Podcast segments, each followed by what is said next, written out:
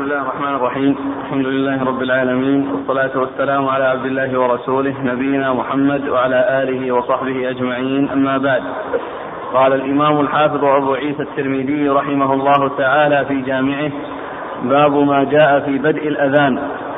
قال حدثنا سعيد بن يحيى بن سعيد الأموي. قال حدثنا أبي قال حدثنا محمد بن إسحاق عن محمد بن إبراهيم بن الحارث التيمي.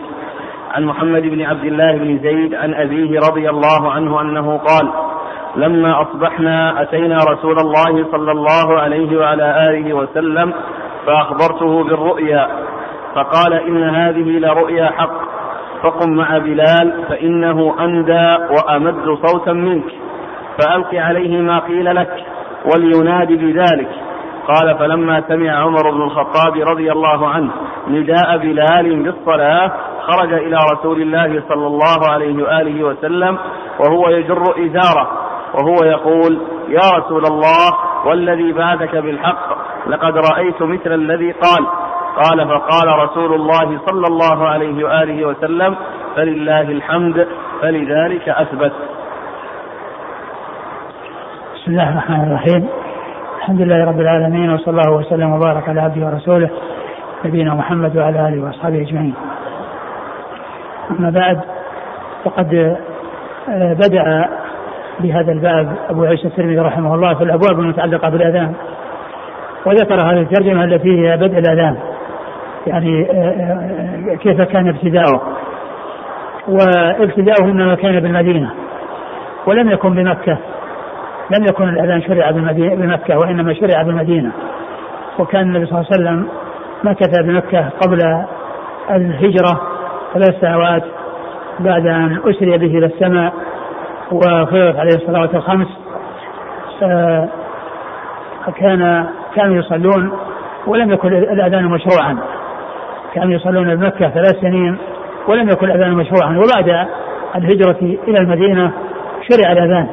وكان وكان بدء مشروعيته وكان بدء مشروعيته أن الصحابة رضي الله عنهم مع النبي صلى الله عليه وسلم كانوا تكلموا معه عن آه، علامة آه، يتخذونها آه، ليعرفوا بها وقت الصلاة. ففكروا في ما عند اليهود من النفخ في البوق وفكروا فيما عند النصارى من من من النواقيس و وكانوا يفكرون و وكان من من من الصحابة عبد الله بن زيد آه، آه، بن عبد ربه رضي الله عنه. وكان ذهب يعني مهتما مفكرا في هذا الأمر. فرأى في منامه فرأى في منامه ان أنه رأى رجلا معه ناقوس فقال أتبيعه؟ قال وما تصنع به؟ قال أريد ان ان أتخذه علامة للاذان قال ألا أدلك على ما هو خير من ذلك؟ قال نعم. فالقى عليه الأذان آه، بالصيغة التي هي خمسة خمسة عشرة جملة والإقامة التي هي إحدى عشرة جملة. فأخبر النبي صلى الله عليه وسلم فالنبي صلى الله عليه وسلم آه، أمره بأن آه، يلقي هذا الذي سمعه على بلال لأنه أندى منه وأمد صوتا وبعد ذلك وبعد أن أذن بلال بهذا الأذان جاء أبو عمر رضي الله عنه وقال إنه رأى مثل الذي رأى عبد الله بن زيد أي في منامه. فالرسول صلى الله عليه وسلم آه، حمد الله عز وجل. وهذا الذي آه، آه، قاله النبي صلى الله عليه وسلم لعبد الله بن قاله لبلال بأن يأخذ الأذان من عبد الله بن زيد. ليس المعول عليه هذه الرؤيا فقط وإنما المعول عليه كون الرسول صلى الله عليه وسلم أمر بذلك. فيكون ذلك بتشريع بتشريع من الله أو باجتهاد من النبي صلى الله عليه وسلم أقر عليه. وليس المقصود وليس الحكم مبنيا على مجرد الرؤيا وإنما بأمر النبي صلى الله عليه وسلم بالأخذ بما جاء في الرؤيا وهو الإتيان بالأذان المكون من خمس عشرة جملة والإقامة المكونة من إحدى عشرة جملة. فكان هذا هو بدء الأذان. وقد جاء في حديث ابن عمر الذي سيأتي ان أن النبي صلى الله عليه وسلم قال آه، أمر بلالا أن ينادي في الصلاة. أمر بلالا أن ينادي في الصلاة و وكان هذا بلا شك قبل هذا الذي قبل هذه الرؤيا التي رآها عبد الله بن زيد. والمقصود بالنداء أنه يأتي بكلمة تدل على الصلاة بأن يقول الصلاة جامعة ويقول صلوا أو تعالوا إلى الصلاة. يعني كلام آه، فيه دعوة إلى الصلاة. وأما الأذان الشرعي فإنما كان بعد هذه الرؤيا التي رآها عبد الله بن زيد آه، ابن عبد ربه رضي الله تعالى عنه. فهذا هو أول بدء الأذان. نعم. عن عبد الله بن زيد. نعم. قال لما أصبحنا أتينا رسول الله صلى الله عليه وسلم فأخبرته يعني هذا اختصار. أقول هذا اختصار وإلا فإن الحديث فيه قصة وهي أنهم تكلموا مع النبي صلى الله عليه وسلم وقالوا ألا نتخذ ناقوسا ألا نتخذ بوقا ألا كذا. فبعد ذلك تفرقوا ولم يكونوا آه، آه، انتهوا إلى شيء. فرأى في منامه الرؤيا التي رآها ثم قال فلما أصبحنا أتيت النبي صلى الله عليه وسلم. فقال نعم. فأخبرته بالرؤيا فقال إن هذه لرؤيا حق. فقم مع بلال فإنه أندى وأمد صوتا منك قوله أندى وأمد صوتا. أمد صوتا يعني أرفع صوتا وأجهر صوتا. وأما أندى فالمقصود به الحسن. يعني الحسن الصوت وجمال الصوت. فيكون آه، من الأمور التي آه، ينبغي أن تكون في المؤذن أن يكون بهذا الوصف. أو بهذه الأوصاف التي ذكرها الرسول صلى الله عليه وسلم أن يكون صيتا وأن يكون رفيع الصوت وأن يكون جهوري الصوت وأن يكون حسن الصوت. يجمع بين حسن الصوت وبين علوه ورفعته. نعم. فألقي عليه ما قيل لك ولينادي بذلك. قال فلما سمع عمر بن الخطاب نداء بلال بالصلاة خرج إلى رسول الله صلى الله عليه وسلم وهو يجر إزاره وهو يقول يا رسول الله والذي بعثك بالحق لقد رأيت مثل الذي قال. ثم ال ال ال يعني هذا هذا الأذان الذي آه، آه، رآه عبد الله بن زيد في المنام وأمره النبي صلى الله عليه وسلم أن يلقيه على بلال. ثم إنه آه، بلال أذن بهذا الأذان وسمعه عمر رضي الله عنه. فجاء مسرعا يجر إزاره وقد رأى مثل هذا الذي رآه عبد الله بن زيد فأخبره أخبر النبي صلى الله عليه وسلم بذلك وأقسم على ذلك لتأكيد الكلام بقوله هو الذي والذي نفسي بيده والذي, والذي بعثك بالحق لقد رأيت مثل الذي رأى. نعم. وقال رسول الله صلى الله عليه وآله وسلم فلله الحمد فذلك أثبت. نعم. يقول قول عمر لقد رأيت مثل الذي رأى. كيف عرف القصة؟ لأنه عرف القصة الحديث فيه اختصار له الحديث فيه اختصار.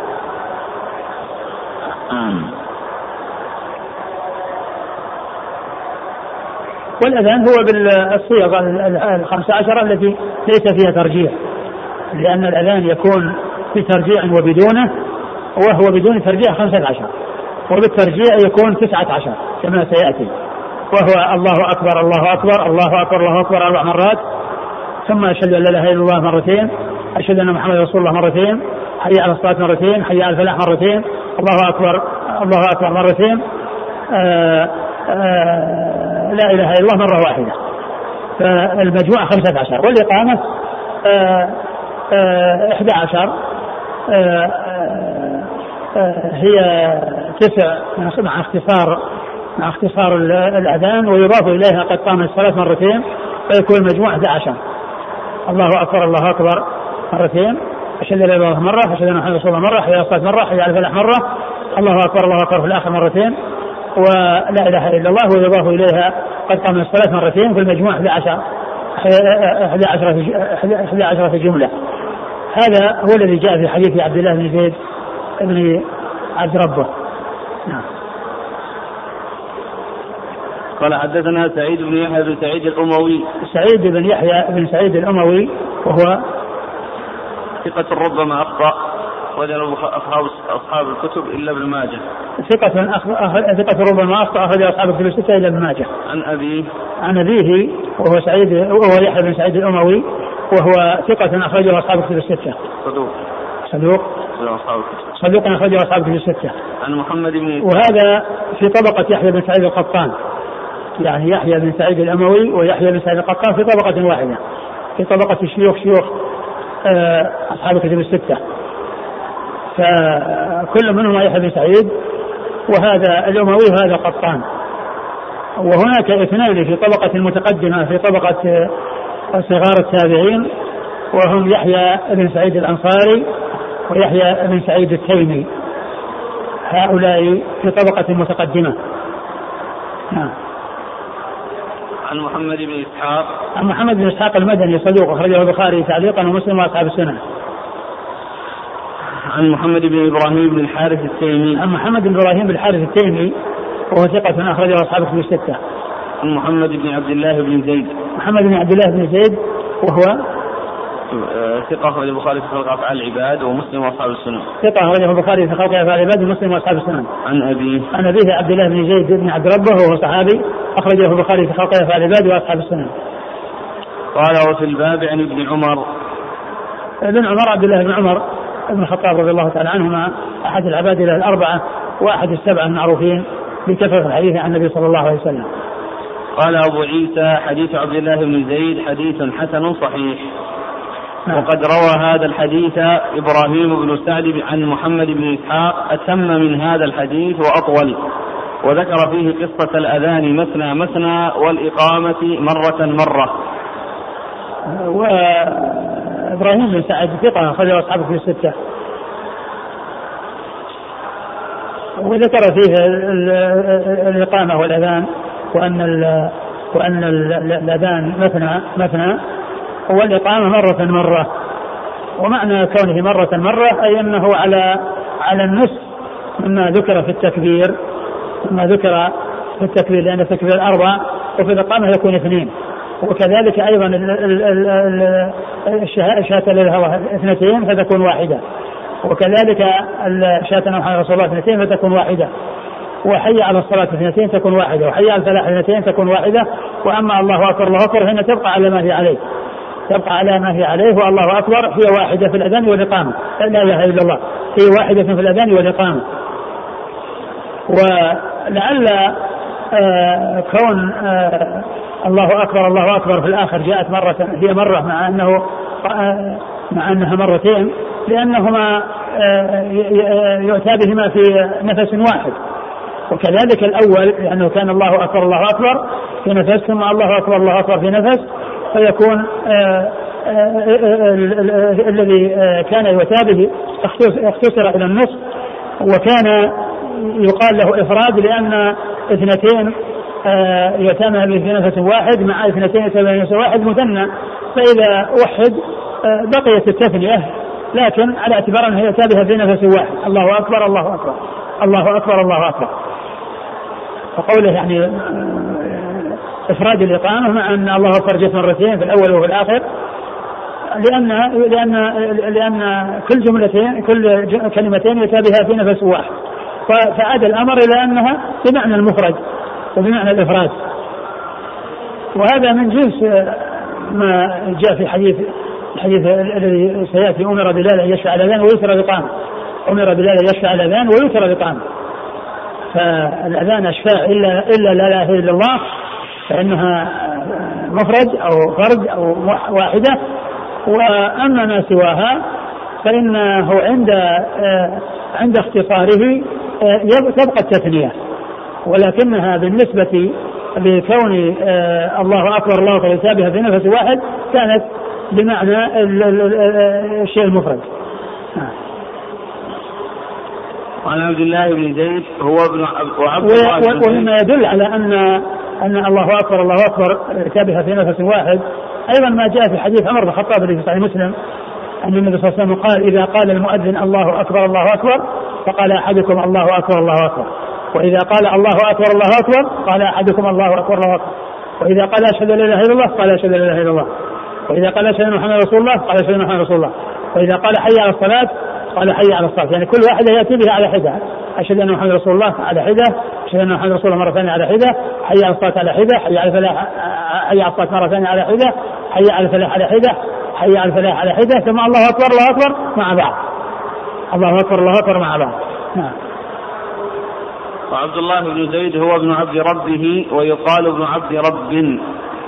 ولا نعرف له عن النبي صلى الله عليه وآله وسلم شيئا يصح إلا هذا الحديث الواحد في الأذان. يعني أنه جاء عنه أحاديث ولكن الذي عرف الذي ذكر الترمذي أنه عرفه عنه وهو صحيح هو هذا الحديث الواحد في الأذان. هذا هو الحديث الواحد في الأذان.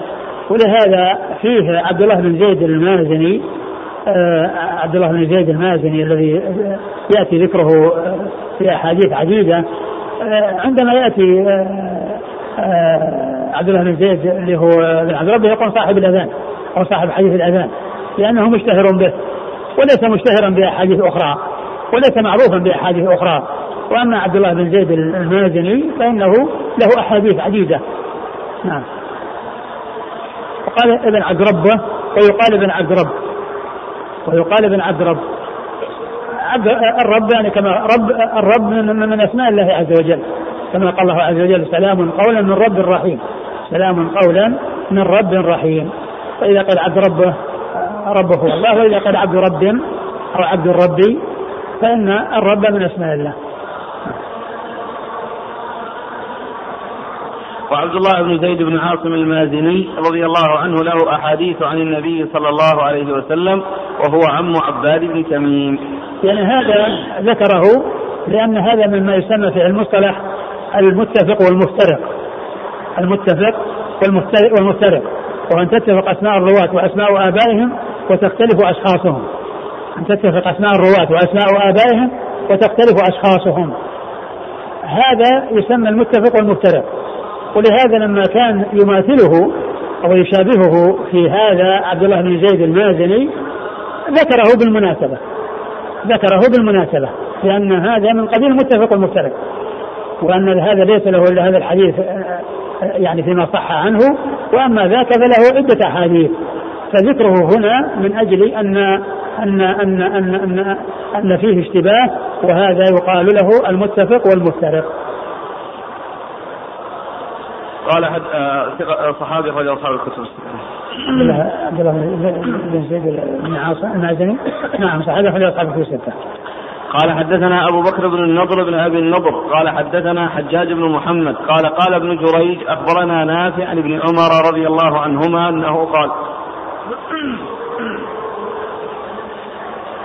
كان المسلمون حين قدموا المدينة يجتمعون فيتحينون الصلوات وليس ينادي بها أحد فتكلموا يوما في ذلك فقال بعضهم اتخذوا ناقوسا مثل ناقوس النصارى وقال بعضهم اتخذوا قرنا مثل قرن اليهود قال فقال عمر بن الخطاب رضي الله عنه أولا تبعثون رجلا ينادي بالصلاة؟ قال فقال رسول الله صلى الله عليه وآله وسلم يا بلال قم فنادي بالصلاة. وهذا حديث ابن عمر آه ليس فيه ما في حديث عبد الله بن زيد من ناحية مشروعية الأذان لأن يعني هذا النداء الذي حصل ليس هو النداء المشروع الذي هو 11 15 جملة أو أكثر أو 19 جملة. وإنما المقصود أنه ينادي بالصلاة بصيغة تدل على الصلاة. لأن يقول الصلاة جامعة أو هلموا إلى الصلاة أو تعالوا للصلاة أو الصلاة. كلمة فيها إشعار بالنداء للصلاة. فهذا لا ينافي ما تقدم في حديث زيد عبد الله بن زيد الذي فيه ان ان أن عبد الله بن زيد يعني أري الرؤيا ثم قال عمر إنني رأيت مثل الذي رأى. فهذا قبل. هذا قبل أن يأتي قبل أن يفرض الأذان أو قبل أن يشرع الأذان بهذه الصيغ. فهو نداء للصلاة وإعلام بالصلاة بصيغة من الصيغ الدالة على ذلك. الصلاة جامعة تعالوا إلى الصلاة الصلاة هلموا إلى الصلاة حي على الصلاة. آه، أي عبارة تؤدي آه، آه، يعني هذا اللفظ. وبعد ذلك حصل هذه الرؤيا. التي فيها التكبير وفيها الشهادتين وفيها الحيعلة وفيها كلمة التوحيد في الآخر. وبعد ذلك صار الأذان هو بهذه الصيغ. وانتهى ما يتعلق النداء للصلاة بكلمة تؤدي ذلك كالصلاة جامعة أو تعالوا إلى الصلاة أو ما إلى ذلك.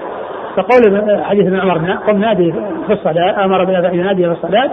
يعني ليس هو معارض لحديث عبد الله بن زيد وإنما هو قبله. نعم. قال حدثنا أبو بكر بن النضر بن أبي النضر. أبو بكر بن النضر بن أبي النضر وهو ثقة رجل مسلم والترمذي والنسائي. ثقة رجل مسلم والترمذي والنسائي. عن حجاج بن محمد عن حجاج بن محمد المصيصي ثقة أخرج له أصحابه في الستة. عن ابن جريج عن ابن جريج عبد الملك بن عبد العزيز بن جريج المكي ثقة أخرج له أصحابه في الستة. عن نافع عن نافع مولى بن عمر وهو ثقة أخرج له أصحابه في الستة. عن عبد الله بن عمر رضي الله عنهما وقد مر ذكره. قال أبو عيسى هذا حديث حسن صحيح غريب من حديث ابن عمر. نعم. قال رحمه الله تعالى باب ما جاء في الترجيع في الأذان. قال حدثنا بشر بن معاذ البصري قال حدثنا إبراهيم بن عبد العزيز بن عبد الملك بن أبي محذورة قال أخبرني أبي وجدي جميعا عن أبي محذورة رضي الله عنه أن رسول الله صلى الله عليه وآله وسلم أقعده وألقى عليه الأذان حرفا حرفا. قال إبراهيم مثل أذاننا. قال بشر فقلت له أعد علي فوصف الأذان بالترجيع نعم. قال أبو عيسى حديث أبي محذورة في الأذان حديث صحيح وقد روي عنه من غير وجه وعليه العمل بمكة وهو قول الشافعي. آه ثم ذكر حديث أبي محذورة وفيه آه أن النبي صلى الله عليه وسلم علمه الأذان وكان ذلك عام الفتح وهذا كان وكان ذلك بمكة بعدما فتحت مكة فعلمه الأذان. وكان مثل اذان الذين الأذان الذي جاء في حديث عبد الله بن زيد إلا أن فيه الترجيع والترجيع هو أن يؤتى بالشهادتين. آه، أشهد أن لا إله إلا الله أشهد أن لا إله إلا الله أن محمد رسول الله أشهد أن محمد رسول الله آه، بصوت آه، يعني خفي بصوت منخفض. ثم يرجع إليهما فيأتي بهما بصوت مرتفع. هذا هو الترجيع فتكون ويكون بذلك الأذان 19 جملة. 19 بدل ما كان 15 أضيف إليه أربعة في الترجيع تتعلق بالشهادتين وصارت الجمل تسعة عشرة جملة بدل ما كانت خمسة عشر التي جاءت في حديث عبد الله بن زيد. وهذا يعني آه، كان متأخرا فلا يقال إنه ناسخ وإنما هذا من اختلاف التنوع وهذه من يعني أنواع للأذان. واختلاف التنوع آه، كله حق. هذا من جنس الفاظ الاستفتاح والفاظ التشهد. والفاظ الأذان كل ما صح منها فإنه حق بنفسه. إذا أتي بهذا فهو حق وإذا أتي بهذا فهو حق.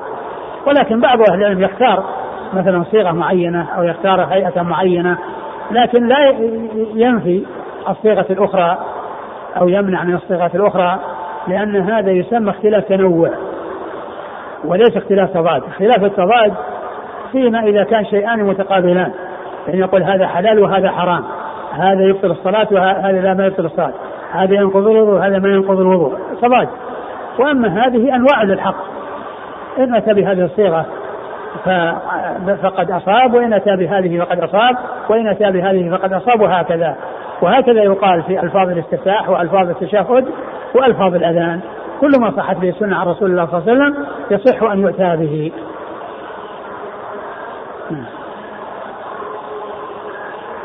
عن أبي محذورة أن رسول الله صلى الله عليه وسلم أقعده وألقى عليه الأذان حرفا حرفا. قال يعني أقعده يعني جلس أمامه وألقى عليه الأذان حرفا حرفا. يعني جملة جملة. الله أكبر الله أكبر الله أكبر الله أكبر. حتى فرغ من الأذان. نعم. علمه إياه. نعم. قال إبراهيم مثل أذاننا. قال بشر فقلت له أعد علي. فوصف الأذان بالترجيع. آه، إبراهيم هذا هو الذي آه، من أولاد آه، أبي محذورة أو من نسل أبي محذورة. فقال له الراوي عن بشر أعد علي. لما قال مثل أذاننا قال أعد علي فأعاده بالترجيع.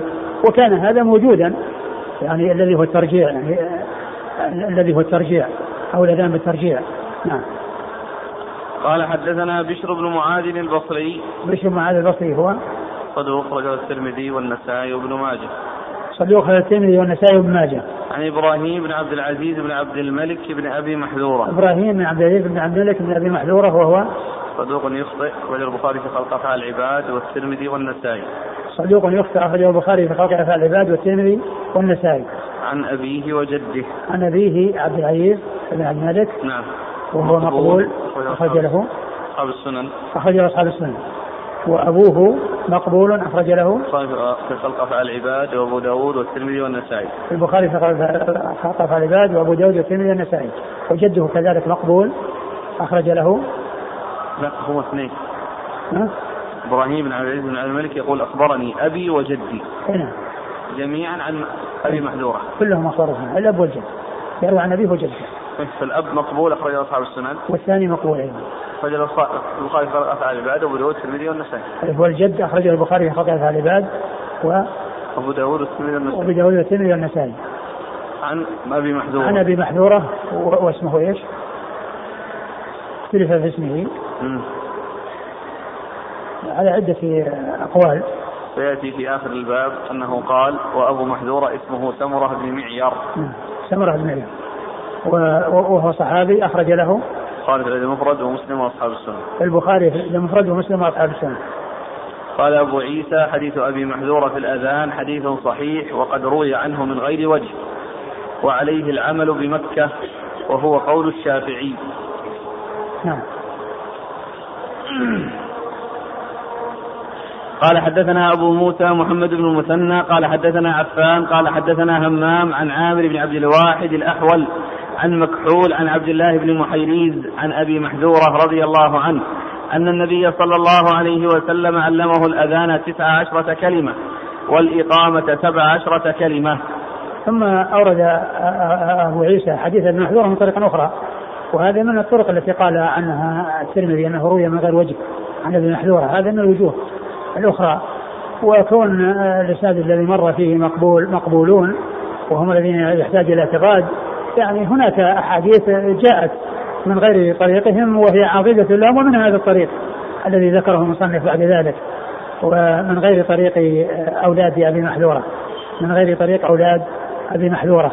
وأن وفيه وسلم علمه الأذان تسع عشرة جملة والإقامة سبعة عشر جملة.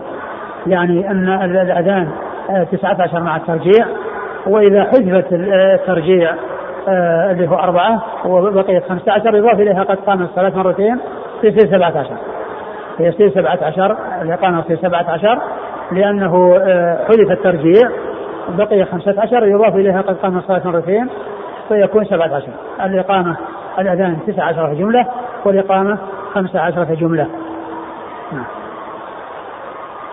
قال حدثنا أبو موسى محمد بن المثنى أبو موسى محمد المثنى العنزي الملقب الزمن وهو ثقة أخرجه أصحاب في الستة وهو شيخ في أصحاب الكتب الستة. عن عفان عفان بن مسلم الصفار ثقة أخرجه أصحاب الكتب الستة. عن همام عن همام بن يحيى العوضي ثقة أخرجه أصحاب الكتب الستة. عن عامر بن عبد الواحد الأحول. عن عامر بن عبد الواحد الأحول وهو؟ صدوق يخطئ أخرج البخاري في جزء القراءة ومسلم وأصحاب السنة. صدوق يخطئ في البخاري في جزء القراءة ومسلم وأصحاب السنة. عن مكحول. عن مكحول الشامي وهو ثقة. أخرج جزء القراءة ومسلم وأصحاب أخرجه البخاري في جزء القراءة ومسلم وأصحاب السنة. عن عبد الله بن محيريز. عن عبد الله بن محيريز وهو؟ ثقة أخرج أصحاب الكتب. ثقة أخرج أصحاب الكتب الستة. عن أبي محذورة. عن أبي محذورة. نعم. قال أبو عيسى هذا حديث حسن صحيح. وأبو محذورة اسمه تمرة بن معير وقد ذهب بعض أهل العلم إلى هذا في الأذان وقد روي عن أبي محذورة أنه كان يفرد الإقامة. أنه كان يفرد الإقامة يعني إفرادها اختصارها حتى تكون يعني مثل ما مثل ما مر في حديث عبد الله بن زيد 11 جملة. نعم. لأن هذا مع تثنيتها. لأن كونها سبعة عشر جملة مع التثنية لأنها مثل الأذان باقي التكبير أربع مرات والشهادة مرتين والشهادة لله الوحدانية مرتين والشهادة للنبي صلى الله عليه وسلم بالرسالة مرتين وحي على الصلاة مرتين وحي على الفلاح مرتين الله أكبر الله أكبر كما هي مرتين ولا إله إلا الله فيكون المجموع خمسة عشر راح منها الترجيع الذي في الأذان. وهذا تعتبر تثنية. وأما إفرادها فإنها تكون مثل ما جاء في حديث عبد الله بن زيد. 11 جملة. نعم. قال رحمه الله تعالى باب ما جاء في إفراد الإقامة. قال حدثنا قتيبة قال حدثنا عبد الوهاب الثقفي ويزيد بن زريع عن خالد الحذاء عن أبي قلابة عن أنس بن مالك رضي الله عنه أنه قال أمر بلال أن يشفع الأذان ويوتر الإقامة. ثم أورد أبو عيسى باب في إفراد الإقامة. يعني كونها لا يعني لا تشفع ولا يأتى بها شفعا وإنما يأتى بها أفرادا. وأورد في حديث أنس بن مالك أن النبي صلى الله عليه وسلم أمر بلال أن يشفع الأذان ويتر الإقامة وجاء في بعض الروايات إلا الإقامة يعني إلا قد قامت الصلاة إلا قد قامت الصلاة. و وفي بعضها بدونها كما هنا. ولكن الافراد ليس خاصا بال يعني بالإقامة كما كما عرفنا في حديث عبد بن زيد بل هو في الجمل الأربعة التي في الأول هي التكبير تختصر إلى اثنتين والشهادتين تكون كل واحدة مرة واحدة والحيعتين حي على الصلاه حي الفلاح تكون مرة واحدة والله أكبر الله أكبر في الآخر تبقى كما هي ولا إله إلا الله مفردة في الأذان والإقامة لا إله إلا الله هي مفردة في الأذان والإقامة. أمر بلال أن يشفع الأذان ويتر الإقامة. وإذا إذا قال الصحابي أمر فلان بكذا أو امرنا بكذا فالأمر هو رسول الله صلى الله عليه وسلم. إذا قال الصحابي أمرنا أو أمر فلان بكذا أمر بلال مثل هذا فالأمر هو رسول الله صلى الله عليه وسلم. وأما الرسول صلى الله عليه وسلم إذا قال أمرت بكذا أو نهيت عن كذا فالأمر له الله سبحانه وتعالى. ومن المعلوم أن أيضا أمر الرسول صلى الله عليه وسلم هو أمر من الله. أمر من الله لأنه لا ينطق عن الهوى صلوات الله وسلامه وبركاته عليه. والسنة وحي من الله إلا أنها ليست كالقرآن متعبدا بتلاوتها ولكنه متعبد بالعمل بها كما تعبد بالعمل بالقرآن.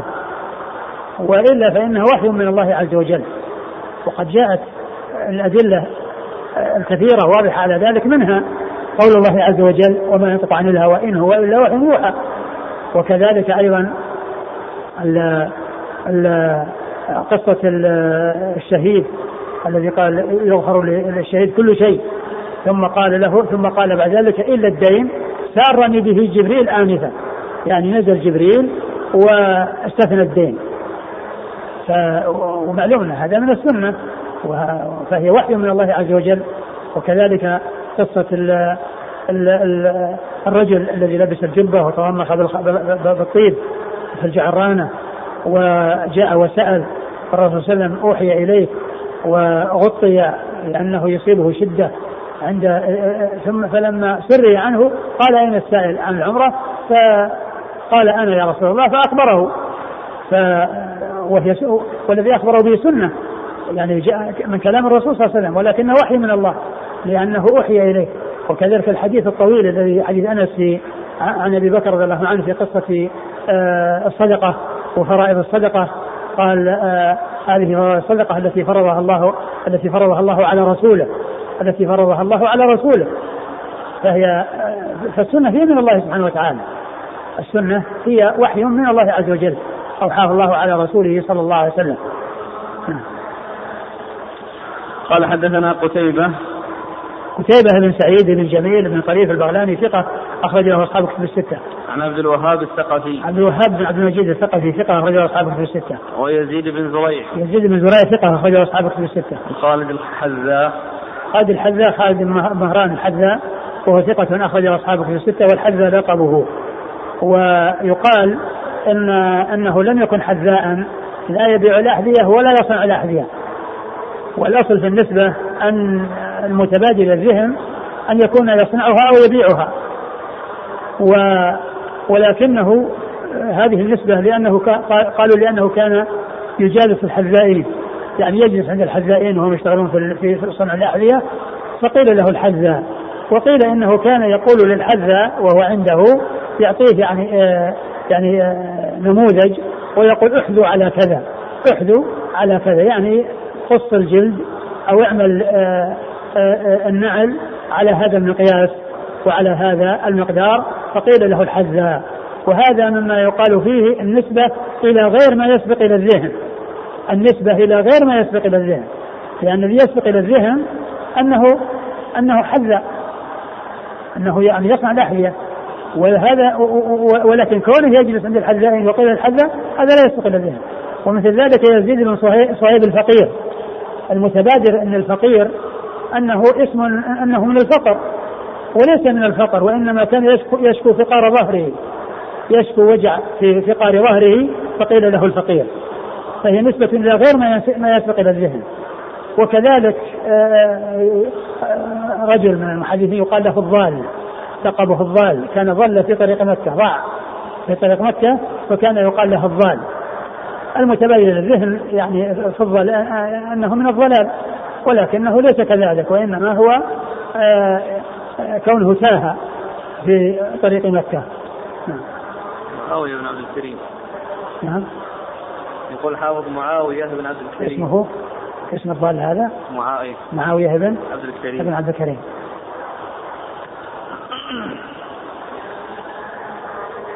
عن أبي قلابة. عن أبي قلابة عبد الله بن زيد الجرمي وهو ثقة أخرجه أصحاب كتب الستة. عن أنس بن مالك. عن أنس بن مالك رضي الله عنه خادم النبي صلى الله عليه وسلم وأحد السبعة المعروفين في كثرة الحديث عن النبي صلى الله عليه وسلم. قال وفي الباب عن ابن عمر قال أبو عيسى وحديث أنس حديث حسن صحيح وهو قول بعض أهل العلم من أصحاب النبي صلى الله عليه وسلم والتابعين وبه يقول مالك والشافعي وأحمد وإسحاق الذي هو إيثار الإقامة الذي هو إيثار الإقامة هو شفع الأذان ولكن معلوم أن شفع الأذان مع مع الترجيع. أيضا يقال له شفع. نعم. قال رحمه الله تعالى باب ما جاء أن الإقامة مثنى مثنى. قال حدثنا أبو سعيد الأشج. قال حدثنا عقبة بن خالد عن ابن أبي ليلى عن عمرو بن مرة عن عبد الرحمن بن أبي ليلى. عن عبد الله بن زيد رضي الله عنه أنه قال كان أذان رسول الله صلى الله عليه وآله وسلم شفعا شفعا في الأذان والإقامة. هذه قال حدثنا أبو سعيد الأشج. قال حدثنا عقبة بن خالد عن ابن أبي ليلى عن عمرو بن مرة عن عبد الرحمن بن أبي ليلى عن عبد الله بن زيد. نعم. قال كان أذان رسول الله صلى الله عليه وسلم شفعا شفعا نعم. في الأذان والإقامة. نعم. قال أبو عيسى حديث عبد الله بن زيد رواه وكيع عن الأعمش عن عمرو بن مرة عن عبد الرحمن بن أبي ليلى. قال حدثنا أصحاب محمد صلى الله عليه وآله وسلم أن عبد الله بن زيد رأى الأذان في المنام. وقال شعبة عن عمرو بن مرة عن عبد الرحمن بن أبي ليلى أن عبد الله بن زيد رأى الأذان في المنام. وهذا أصح من حديث ابن أبي ليلى. انتهى. وعبد الرحمن بن أبي ليلى لم يسمع من عبد الله بن زيد. وقال بعض أهل العلم الأذان مثنى مثنى والإقامة مثنى مثنى. وبه يقول سفيان الثوري وابن المبارك وأهل الكوفة.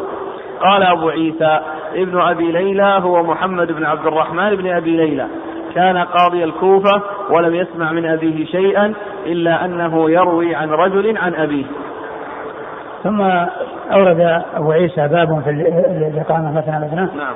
باب في الإقامة مثنى مثنى. يعني أنها لا تفرد وأنها يؤتى بها يعني كالأذان بدون آه، آه، بدون إفراد.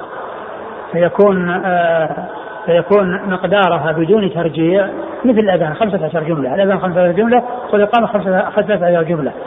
وعلى الترجيع, الترجيع يكون مقدارها 17 جملة. يذهب الترجيع ويضاف إليه قد قام الصلاة فتكون 17 والأذان 19 حذف منها الترجيع وليس ليس فيها قد قامت الصلاة فصار الأمر أنه مثنى أن الإقامة مثنات وأنها ليست مفردة. وهذا يعني قاله بعض أهل العلم. والحديث الذي أورده المصنف هو حديث عبد الله بن زيد في إسناده محمد بن عبد الرحمن بن أبي ليلى وفي الإسناد الآخر فيه الأعمش وهو مدلس. و والألباني ضعفه. لكن آه، الحديث الذي سبق أن مر في حديث أبي محذورة وهو أن الإقامة 17 جملة 19 جملة يدل على ذلك. فيمكن أن يكون شاهدا لحديث آه، أبي محذورة الذي سبق أن مر ويكون تثنية الإقامة كما أنها جاءت في هذا الحديث الذي فيه كلام فقد جاءت في ذلك الحديث الذي سبق أن أن مر وهو حديث أبي أبي محذورة. نعم. قال حدثنا أبو سعيد الأشج. أبو سعيد الأشج هو سعيد بن عبد الله بن سعيد. عبد الله بن سعيد وهو ثقة أخرج أصحاب الكتب ثقة أخرج أصحاب الكتب الستة. عن عقبة بن خالد. عن عقبة بن خالد وهو صدوق أخرج أصحاب الكتب صدوق أخرج أصحاب الكتب الستة. عن ابن أبي ليلى. أبي ليلى وهو محمد بن عبد الرحمن. ابن أبي ليلى وهو صدوق سيء الحفظ جدا صدوق سيء الحفظ جدا أخرج له أصحاب السنن. أصحاب السنن. عن عمرو بن مرة. عن ابي مرة وهو ثقة أخرجه أصحاب الكتب الستة. عن عبد الرحمن بن أبي ليلى. عن أبي ليلى ثقة أخرجه أصحاب الكتب الستة. عن عبد الله بن زيد. عن عبد الله بن زيد بن عبد ربه قد مر ذكره. قال أبو عيسى حديث عبد الله بن زيد رواه وكيع. عن الأعمش عن عمرو بن مرة عن عبد الرحمن بن أبي ليلى. وهذه طريقة أخرى ليس فيها محمد بن عبد الرحمن. اللي هو الإبن أو إبن محمد بن عبد الرحمن. وفيها عبد الرحمن الذي هو الأب. ووكيع هو ابن الجراح الرؤاسي الكوفي ثقة اخرج له أصحاب الكتب الستة. والأعمش سليمان بن مهران الكاهلي الكوفي ثقة اخرج له أصحاب الكتب الستة. عن؟ عن عمرو بن مرة عن عبد الرحمن بن أبي ليلى. عن عبد الرحمن بن مرة عن عبد الرحمن بن ليلى. وهذه طريقة أخرى وهي طريقة محمد بن عبد الرحمن اللي هي متابعة. في طريق آه، محمد بن الرحمن وكل من كل منهما يروي عن عمرو بن مرة والأعمش مدلس فقد روى بالعنعنة. فإذا ضم هذا إلى ما تقدم ويعني في الذي قبله يمكن أن يقوي بعضهما بعضا ويكون شاهدا لحديث أبي محذورة الذي مر أن الإقامة سبع سبع عشرة جملة. وهذا هو معنى تفية الإقامة.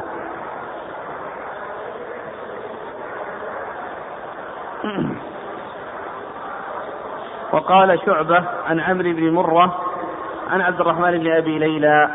وقال شعبة عن عمرو بن مرة عن عبد شعبة هو الحجاج الواسطي ثم البصري ثقة أخرجه أصحاب الكتب الستة. نعم. عن عمرو بن مرة عن عبد الرحمن بن أبي ليلى أن عبد الله بن زيد رأى الأذان في المنام وهذا أصح من حديث ابن أبي ليلى. يعني الذي هو فيه ابن محمد. لكن هذا وش علته؟ اللي هو؟ قال شعبة عن عمرو بن مرة عن عبد الرحمن بن أبي ليلى أن عبد الله بن زيد رأى الأذان في المنام. التي الانقطاع بين عبد الرحمن. بين عبد الرحمن وعبد الله بن زيد. لأنهما لقيا وهذا أصح من حديث ابن أبي ليلى. وعبد الرحمن بن أبي ليلى لم يسمع من عبد الله بن زيد.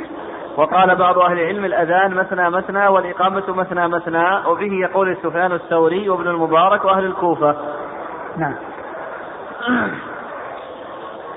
قال أبو عيسى ابن أبي ليلى هو محمد بن عبد الرحمن بن أبي ليلى كان قاضي الكوفة ولم يسمع من أبيه شيئا إلا أنه يروي عن رجل عن أبيه. وهنا بن مرة بينهما. الثوري سفيان بن سعيد المسروق الثوري ثقة. أخرجه أصحاب الكتب الستة. ابن المبارك. وابن المبارك عبد الله بن المبارك المروزي ثقة من أخرج له أصحاب الكتب الستة.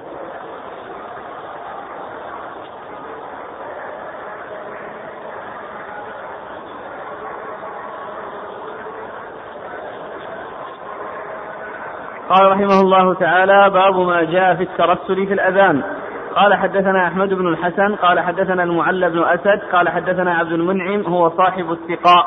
قال حدثنا يحيى بن مسلم عن الحسن وعطاء عن جابر بن عبد الله رضي الله عنهما. أن رسول الله صلى الله عليه وآله وسلم قال لبلال رضي الله عنه يا بلال إذا أذنت فترسل في أذانك وإذا أقمت فاحذر. واجعل بين أذانك وإقامتك قدر ما يفرغ الآكل من أكله والشارب من شربه والمعتصر إذا دخل لقضاء حاجته ولا تقوموا حتى تروني. ثم ورد أبو عيسى رحمه الله هذه الترجمة باب الترسل في الأذان. والترسل هو التمهل وعدم الإسراع يعني كونه يأتي به على مهل. و... والإقامة يعني يأتي بها حدرا يعني بالإسراع. والسر في ذلك أن الأذان يحتاج إلى التمهل فيه لأن المقصود أنه يصل إلى الناس في بيوتهم حتى يأتوا إلى الصلاة. فلو أتي به آه، إسراعا ما يكون المقصود منه حصل كما ينبغي. بخلاف الإقامة فإن الناس موجودين في المسجد حاضرين. والمقصود منها أن يقوموا للصلاة وهذا يتأتى بأن يؤتى بها بدون ترسل. لأنه لو ترسل يأخذ مدة طويلة وهم ينتظرون فراغه يقومون واقفين. ويأخذ مدة طويلة وما فرغ من, من, من, من الإقامة إذا أتي بها كالأذان ولهذا آه، يؤتى بها حجرا أي آه، إسراعا وعدم تمهل وترسل كما هو المقصود في الأذان أو كما هو المطلوب في الأذان. وهذا آه، لا شك معنى صحيح ومعنى مقصود ومعنى معقول والحديث في إسناده والحديث ضعيف لأن في إسناده من هو متروك وفيه من هو مجهول. فيه عبد المنعم متروك وفيه شيخه يحيى مجهول. نعم. يا بلال إذا أذنت فترسل في أذانك وإذا أقمت فاحذر. واجعل بين أذانك وإقامتك قدر ما يفرغ الآكل من أكله والشارب من شربه والمعتصر إذا دخل لقضاء حاجته. يعني أنه آه، يعني هذا بيان الذي يكون بين الأذان والإقامة. يعني الآكل من أكله يعني يفرغ الآكل من أكله والشارب من شربه والمعتصر إذا دخل لقضاء حاجته. والمعتصر هو الذي دخل ليقضي حاجته و آه، فهذه بيان للوقت. ومعنى ذلك أنه لا يطول يعني بين الأذان والإقامة. وقال في الآخر ولا تقوموا حتى تروني. وهذا جاء في أحاديث يعني لا تقوموا حتى تروني جاء في أحاديث صحيحة. وأما ما يتعلق بالحجر والترسل فقد جاء في هذا الحديث وفيه هذا هذان الرجلان المتروك والمجهول. قال حدثنا أحمد بن الحسن. أحمد بن الحسن الترمذي وهو ثقة أخرج البخاري والترمذي. ثقة أخرج البخاري والترمذي. عن المعلى بن أسد. عن المعلى بن أسد وهو ثقة أخرجه أصحاب كتب الستة. لا أبا داود في القدر. لا أبا داود ففي القدر. عن عبد المنعم هو صاحب الثقاء. وهذا متروك أخرج له الترمذي. أخرجه الترمذي. وشيخه كذلك مجهول أخرج له الترمذي. بن مسلم. يحيى مسلم. عن الحسن الحسن وعطاء. الحسن بن أبي الحسن البصري. وهو ثقة أخرجه أصحاب في الستة وعطاء بن أبي رباح ثقة أخرجه أصحاب في الستة عن جابر بن عبد الله رضي الله عنهما وهو أحد السبعة المعروفين في كثرة الحديث عن النبي صلى الله عليه وسلم. قال حدثنا عبد بن حميد قال حدثنا يونس بن محمد عن عبد المنعم نحوه. وهذه طريق أخرى وفيها نفس الإسناد الذي فيه المجهول المجهول والمتروك. وعبد بن حميد ثقة أخرج له. البخاري تعليقا ومسلم والترمذي. البخاري تعليقا ومسلم والترمذي. عن يونس بن محمد. يونس بن محمد آه، ثقة أخرج له. أصحاب الكتب. أصحاب الكتب الستة. عن عبد المنعم نحوه. نعم. قال أبو عيسى حديث جابر هذا حديث لا نعرفه إلا من هذا الوجه من حديث عبد المنعم وهو إسناد مجهول. نعم. يعني فيه مجهول وفيه متروك. وعبد المنعم شيخ بصري. نعم. الشيخ أحمد شاكر ذهب إلى أن يحيى المسلم هو يحيى البكاء وش قال في البكاء؟ آه، ثم نقل هو نقل كلام العلماء لا البكاء يعني غير غير غير المجهول. آه. يحيى بن مسلم البكاء ما خرج له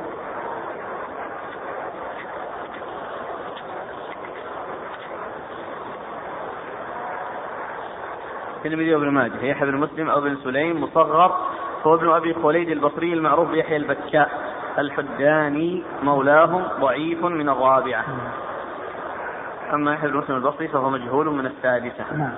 على كل كل منهما ضعيف. لكن لا هو وهم لأن بمراجعة آه، آه، تهذيب الكمال. الثاني اللي هو من أفراد الترمذي. اللي من أفراد الترمذي. هذا. نعم. ذاك ما يروي نعم قال رحمه الله تعالى باب ما جاء في إدخال الأصبع في الأذن عند الأذان والله تعالى أعلم وصلى الله وسلم وبارك على عبده ورسوله نبينا محمد وعلى آله وأصحابه أجمعين. جزاكم الله خيرا وبارك الله فيكم ونفعنا الله بما قلتم.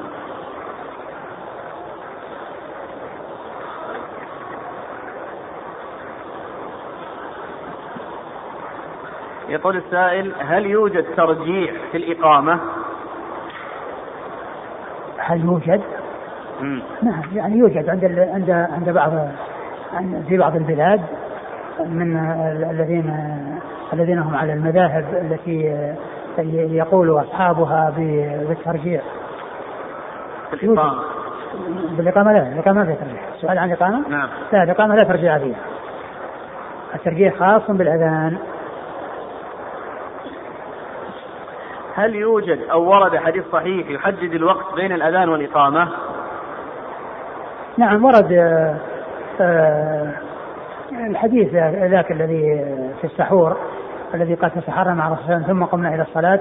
قلت كم كان بين الأذان والسحور؟ قال قدر خمسين آية. كم كان بين الأذان والسحور؟ قدر خمسين آية. أي مقدار قراءة خمسين آية بين الأذان والإقامة في صلاة الفجر. يعني لأن قال تسحرنا مع الصلاة. ثم قمنا إلى الصلاة. قلت كم كان بين الأذان؟ إلى الأذان والإقامة والسحور الذي هو حصل عنده الإمساك عند الأذان. الذي حصل فيه الإمساك عن السحور عندما أذن المؤذن من بين من من من, من حين حصل الإمساك إلى أن وجد وجدت الإقامة التي هي الأذان مقدار خمسين آية. وهذا حديث صحيح.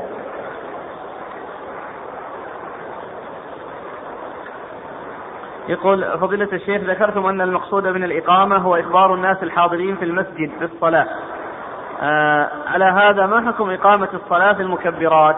لا بأس بذلك. لا بأس بذلك. لأن هذا فيه فائدة للناس الآن يعني إذا يعني آه، كانوا آه، في بيوتهم وقد يكون الإنسان يعني غفل عن آه، القيام بالصلاة فإذا سمع الإقامة فإنه يعني يتنبه ويقوم إذا كان حصل منه سهوا أو ما إلى ذلك. فالفائدة حاصلة. هل على من يسمع الإقامة أن يكرر ألفاظها كما يسمع من يفعل الأذان؟ نعم لأن الأذان لأن الإقامة أذان.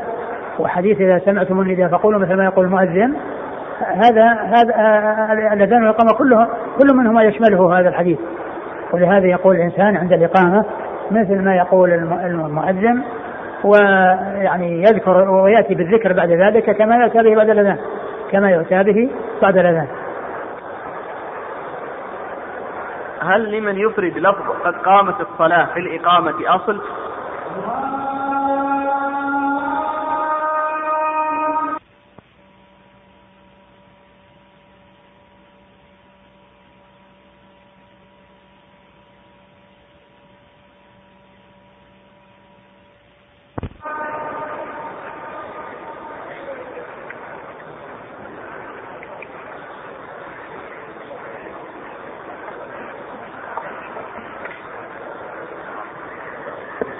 لا أعلم دليلا لإفراد قد قامت الصلاة والإتيان بها مرة واحدة. وقد قال بذلك بعض الفقهاء أو أحد الفقهاء ما أدري قال ذكر شيء في الشرح. إنه ذكره عزاها إلى مالك. شرح مو معي معي شاكر ولا الباركوري؟ ما ما أدري في أحدهما. لعله عند المباركوري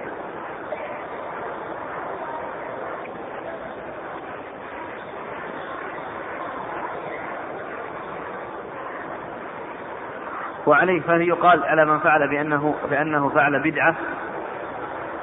لا بس الكلام هل هل فيه دليل ولا لا؟ هو قاعد يبحث ولا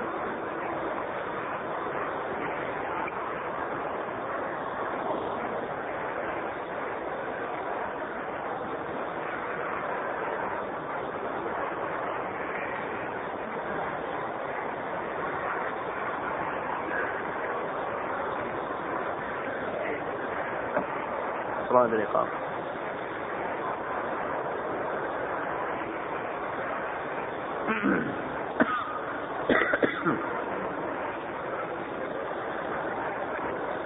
يقول قلت ما ذهب إليه الإمام أحمد وإسحاق بن راهوية وغيرهما من جواز إفراد الإقامة وتسميتها هو القول الراجح المعول عليه بل هو المتعين الإقامة خير هذه ها؟ إفراد الإقامة يعني كونه يأتى بها إفراد ويأتى بها مسلمات كونه يأتى بها إفراد ويأتى بها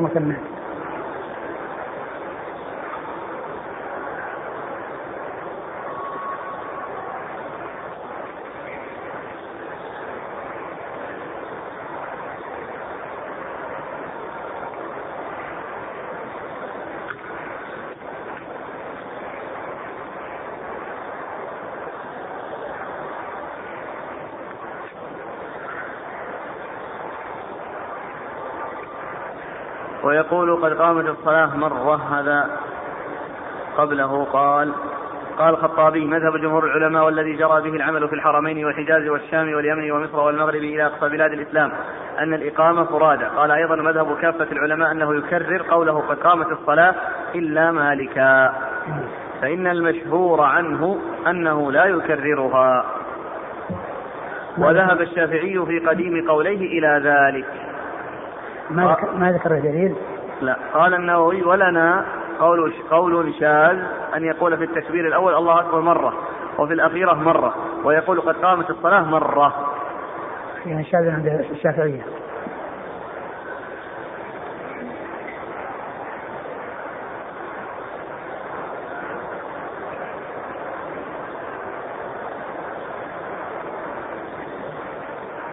هذا نعم.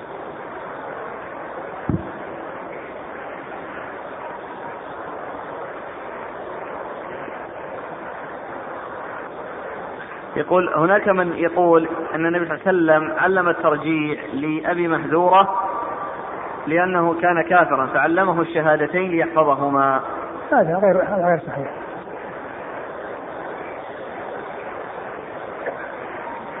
هل يستدل بقوله أندى صوتا بجواز التلحين في الأذان؟ لا.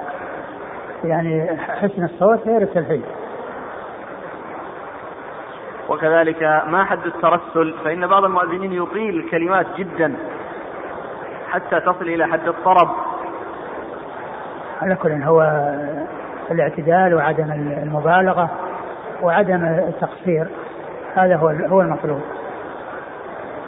يقول الأذان لطرد الشيطان أو للرقية هل يشرع فيه نفس أحكام الأذان للصلاة؟ الأذان إيش؟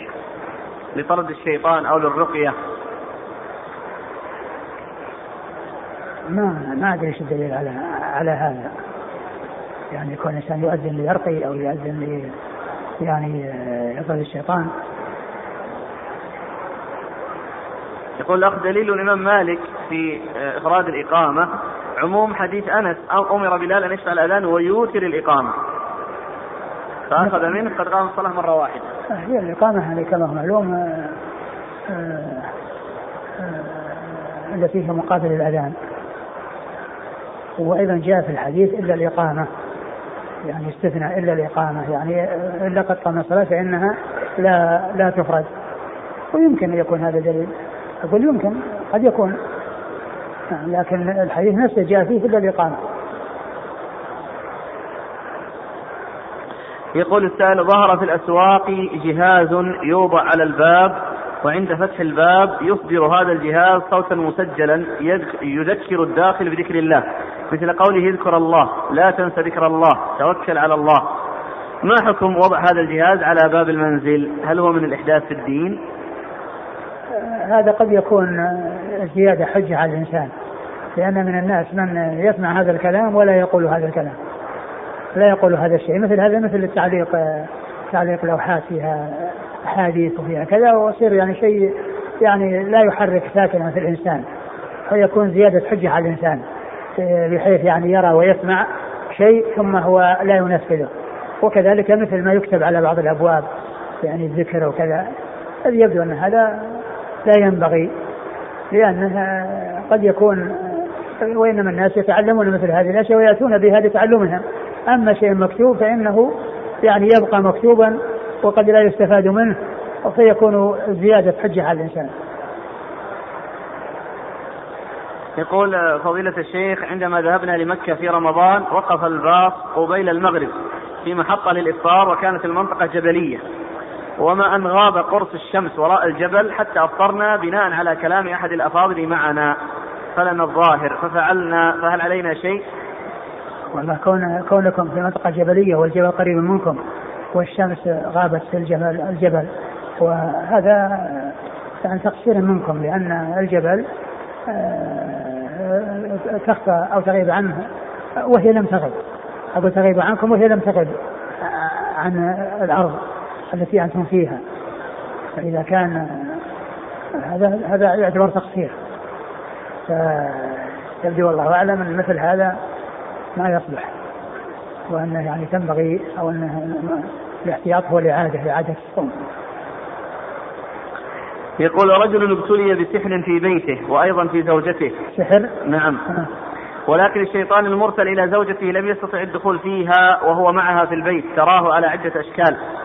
أيضا يسألونه يسألون هذا الشيطان عن أشياء فيجيبهم ويخبرهم عن أشياء مفقودة مثلا. هل الشيطان صادق فيما يقول؟ وهل يدخل سؤالنا للشيطان في قوله صلى الله عليه وسلم من أتى ساحرا أو عرافا فصدقه فقد كفر بما أنزل على محمد؟ الشيطان أقول ما دام أنه شيطان وقيل الشيطان فكيف يعني يستعان بالشيطان ويستفاد من الشيطان؟ ثم أيضا كونه يسأل يعني في تعلق وبحث عن مغيبات ويعني سؤال عن مغيبات. فهذا من جنس سؤال سؤال الكهان. أقول هذا يشبهه. جزاكم الله خيرا وبارك الله فيكم ونفعنا الله. أعلم أيضا أن الشياطين الغيب كما قال الله عز وجل عن الجن فلما خر تبينت الجن أن لو كانوا يعلمون الغيب ما لبثوا العذاب المهين.